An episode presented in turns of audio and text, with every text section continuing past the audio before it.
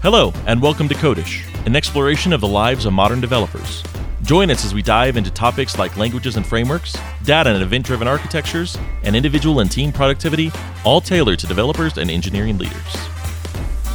This episode is part of our Deeply Technical series.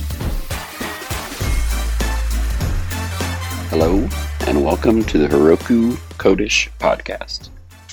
I'm your host today, Rick Newman. And I am here today with Mikołaj Polakowski, who has an upcoming book, Chaos Engineering, Site Reliability Through Controlled Disruption. Miko, thank you so much for joining us. And I wonder if you could just talk a little bit about yourself and a little bit about your upcoming book. Sure. I'm really happy to be here. Thanks for hosting me. Like you said, I just finished my book. It's called Chaos Engineering, Crash Test Your Applications. I think they're going to change the title before it goes to print, but that's the kind of temporary title for now. For those of you who have never heard of Chaos Engineering, you might have heard of things like Chaos Monkey. And probably if you Google the term, you're going to come up with some kind of slogans like breaking things on purpose and stuff like that. But chaos engineering is just a practice of experimenting on a system. And that system can be anything. It can be big, it can be massive, it can be tiny. You typically hear about the big ones because in the distributed systems, there's just more stuff that can go wrong.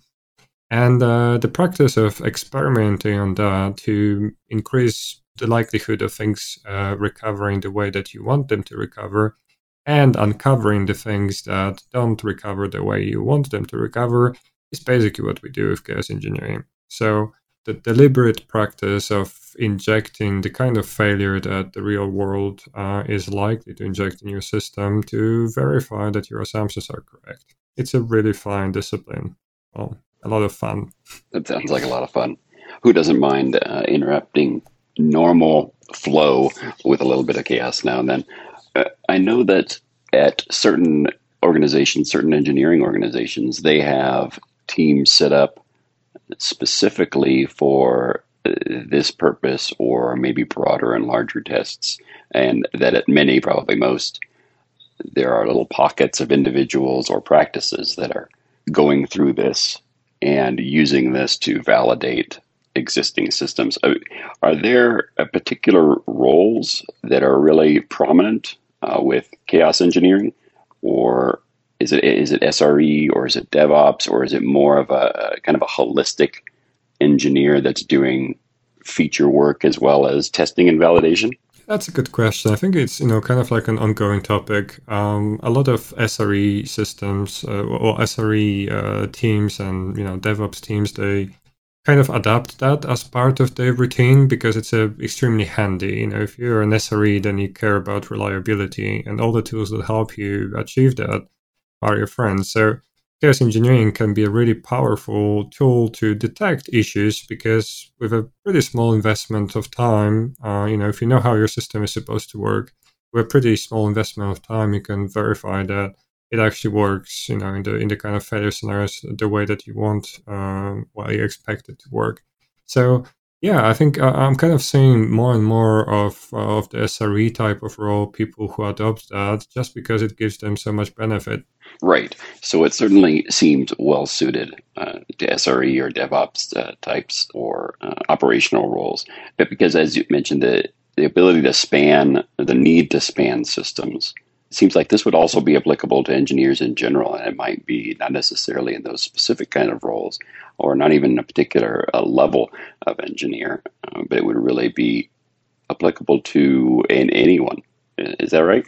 Exactly, yeah. And it also is part of what actually makes it so much fun because, you're not working on just like kind of one domain. When you're doing this chaos engineering kind of thing, you kind of cut across different stacks and different technologies and different, disciplines, languages, whatever. And you kind of have to know enough about them to actually do that. So you learn a lot. And like you said, it can kind of be applied in different teams and at different levels. And where does this live? I mean, we might have some kind of hooks on check in for some kind of validation. We have unit tests and integration tests, and maybe somebody even hacking away at the interface somewhat randomly. Where do you see chaos engineering come in, and what's the value add there? Sure. So typically that's like the biggest hurdle you have to go through in when you actually need to generate that buy-in for doing chaos engineering, because it does sound kind of counterproductive at the beginning. So when you do your unit tests and you might achieve your 100% test coverage and put your badge on and be quite content with that. With integration tests, you kind of go a level higher, right? You integrate a bigger chunk of code with whatever it is that the external systems and dependencies and whatnot that it's interacting with. And chaos engineering is kind of like the way I see it, at least, is that's kind of like a level higher than that. You basically take the systems that run as a whole. So, most of people, when they hear about chaos engineering, they say Netflix because they made it popular with Chaos Monkey and stuff like that, right? Right. So big distributed systems where you have a lot of moving parts, and this kind of interactions between these moving parts are interesting for chaos engineering because you can kind of inject a little bit of a randomness, you can inject a little bit of failure here and there and verify that there are, what kind of effects, that compounding kind of effects that might be spreading through your system. So it's like an extra layer, in my view, on top of the unit test and the integration test, where you take the systems as a whole and you actually work on live system. Unlike, a small piece of code in a unit test or integration test, you actually take this live systems. And obviously, it kind of goes back to this discussion whether you should be doing that in production or not. But the big difference is that you kind of take this live system, even if it's not production, that has real traffic, and you actually experiment on the thing as a whole. And a lot of things, a lot of time you discover things that, are not working the way that you expect them to, and failure that doesn't recover the way that you want it to. And a lot of this is very simple stuff, but just finding that has a lot of value. And then, there's obviously the aspect of finding that sooner than later so that you can react quicker rather than running for a longer time with some kind of bug or some kind of, unusual interaction between components that might produce results that you didn't expect.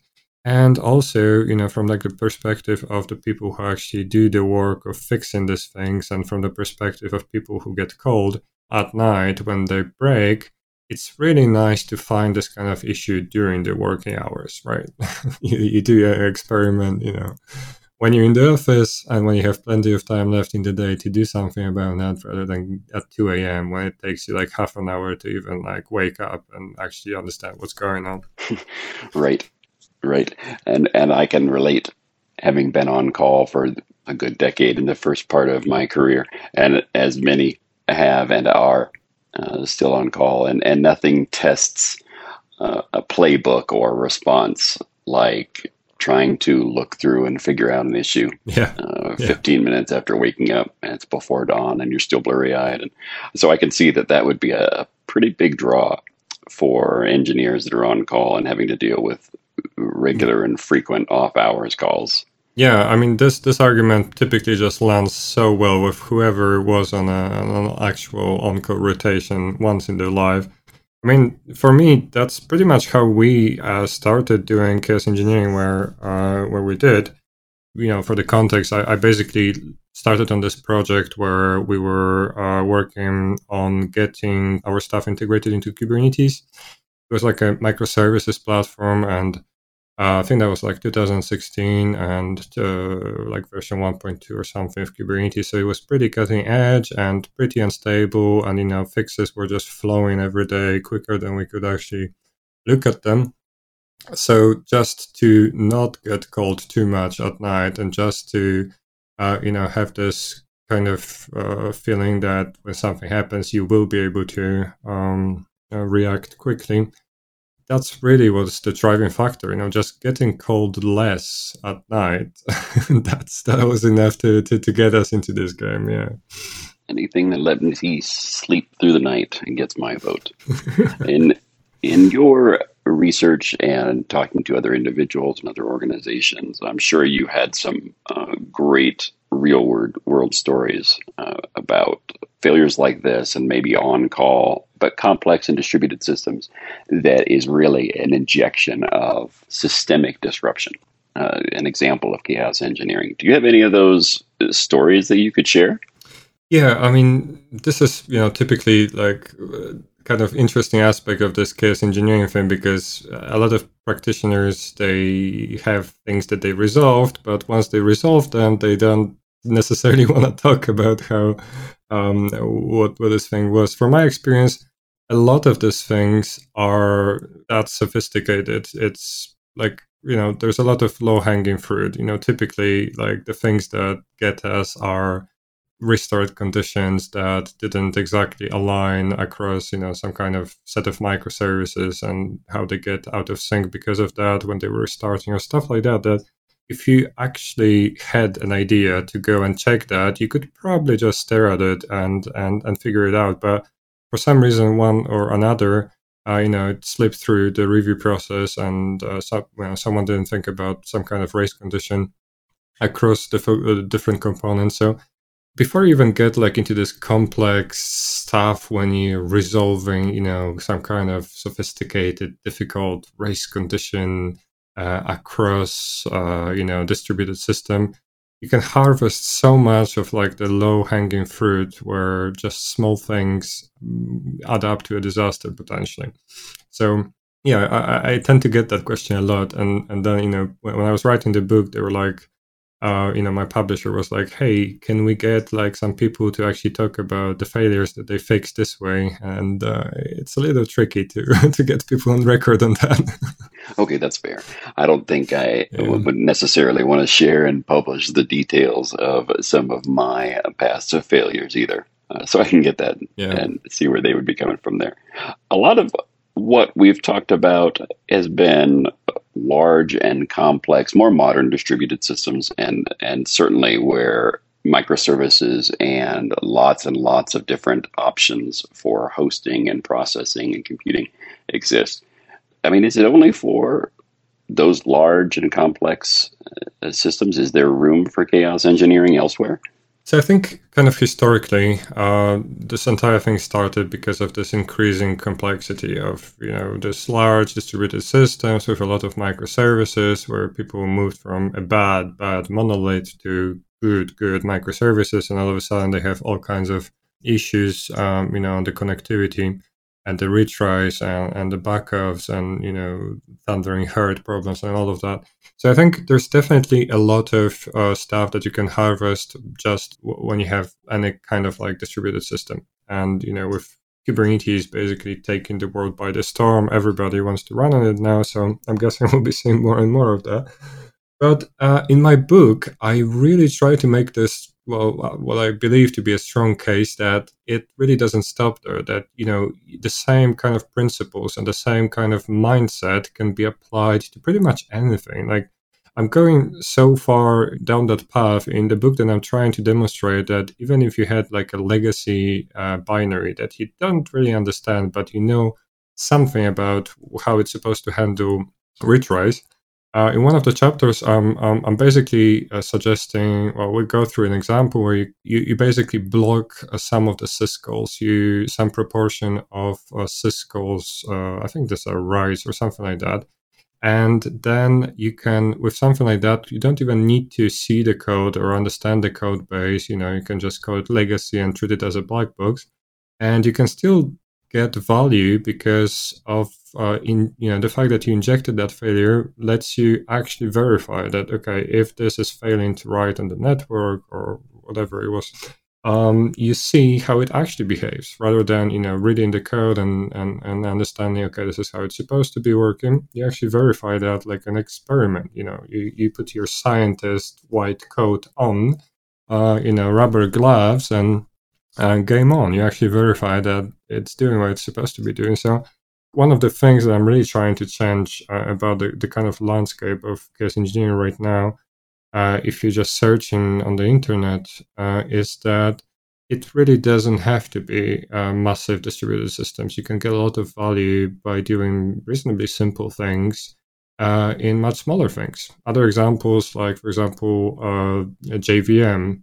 One of the cool things that you can do, and you know it's part of JVM, it's been there forever, is that you can rewrite classes. So you can inject things, you can inject a bytecode, you know, during the runtime, and just do something as simple as trigger some kind of exception that you're expecting to see, and verify that all that, you know, all these dependencies that are built into that, and all those thousands and thousands of lines of code, enterprise ready, actually do what you expect it to do in face of some kind of simple failure. And very often you find that, it almost does it. Right. I see what you're saying. That's great. So it's not just these larger systems, but it's really even smaller systems, even that we interact with every day, that there's a lot there to dig into. And with browser debuggers or anything even more local, we can apply these principles to really any software or application that we interact with. Yeah, precisely. Or, you know, it goes further. You can, if you log into your Gmail or whatever you're using, there's going to be plenty of JavaScript that's happening there. Why not just go and check what happens when that JavaScript is failing to fetch some data from the internet? Is it actually going to, you know, retry or alert you or tell you the right way? Or is it going to sneak in some stale data? And maybe when you click save, it's actually going to override your stuff with some stale data that it still has in the store. And, you know, there are tools for that. It takes like 5 minutes to identify, you know, what kind of calls it's making and then start playing with that. And from there, you can detect things. And, you'll be surprised how much stuff you find. Right. So larger systems and smaller, even local apps or black box testing, maybe things that we don't necessarily have access to. So it applies across a number of different domains or different applications. Is that everything? Is that it? Is it applicable to anything else? Is that where it stops? Well, you know, you're probably asking the wrong person. I just finished a book where I try to give examples of anywhere where we can apply that. I mean, you know, like one of my favorite kind of examples is that when you think about that, and I need to give the credit where it's due, I actually got that idea from Dave Rensin at Google in one of his presentations a couple of years ago. When you think about teams, these are just the same kind of distributed systems that you're dealing with your machines. These are individuals who have their CPUs running at different speeds and have communication issues and, you know, lost acknowledgements across the network. If you think about that, the distributed systems that are teams are basically the same as the machines that you're dealing with. You have individuals who have their CPUs in their heads and they go at different speeds, they communicate, they miscommunicate, they have lost acknowledgements sent across the network. And you can basically apply a lot of these things to pretty much the same way. You know, if you inject a little bit of failure here, for example, you tell this person to not acknowledge anything, or even, you know, that would be evil, tell them to say the wrong thing on a particular day and see how that information propagates and what happens to the system as a whole. And whether, you know, the systems in place actually catch that, you know, whether other people on the team are like, yeah, I'll just do that, and they erase the whole thing. So obviously you have to be careful with this, but when you get to the level of maturity, when you can do that with a team that actually, you know, enjoys that and sees values with this kind of games that you effectively play, it's super, super fun because it just makes sense. Yeah, I can see the need for high trust, mature organization to be able to try something like that, being able to have individuals or groups that you really know, that know each other well, to be able to test that out. That's a great idea. I think that'd be a fun thing to try out. Probably something I'm going to have to ask my teams about and see what they would think about. Yeah, definitely. Yeah. You mentioned, you know, even using a web debugger and being able to test local apps, and I guess that'd be kind of some gray box testing, and using tools like that. What other tools are there that one could use to kind of start this practice?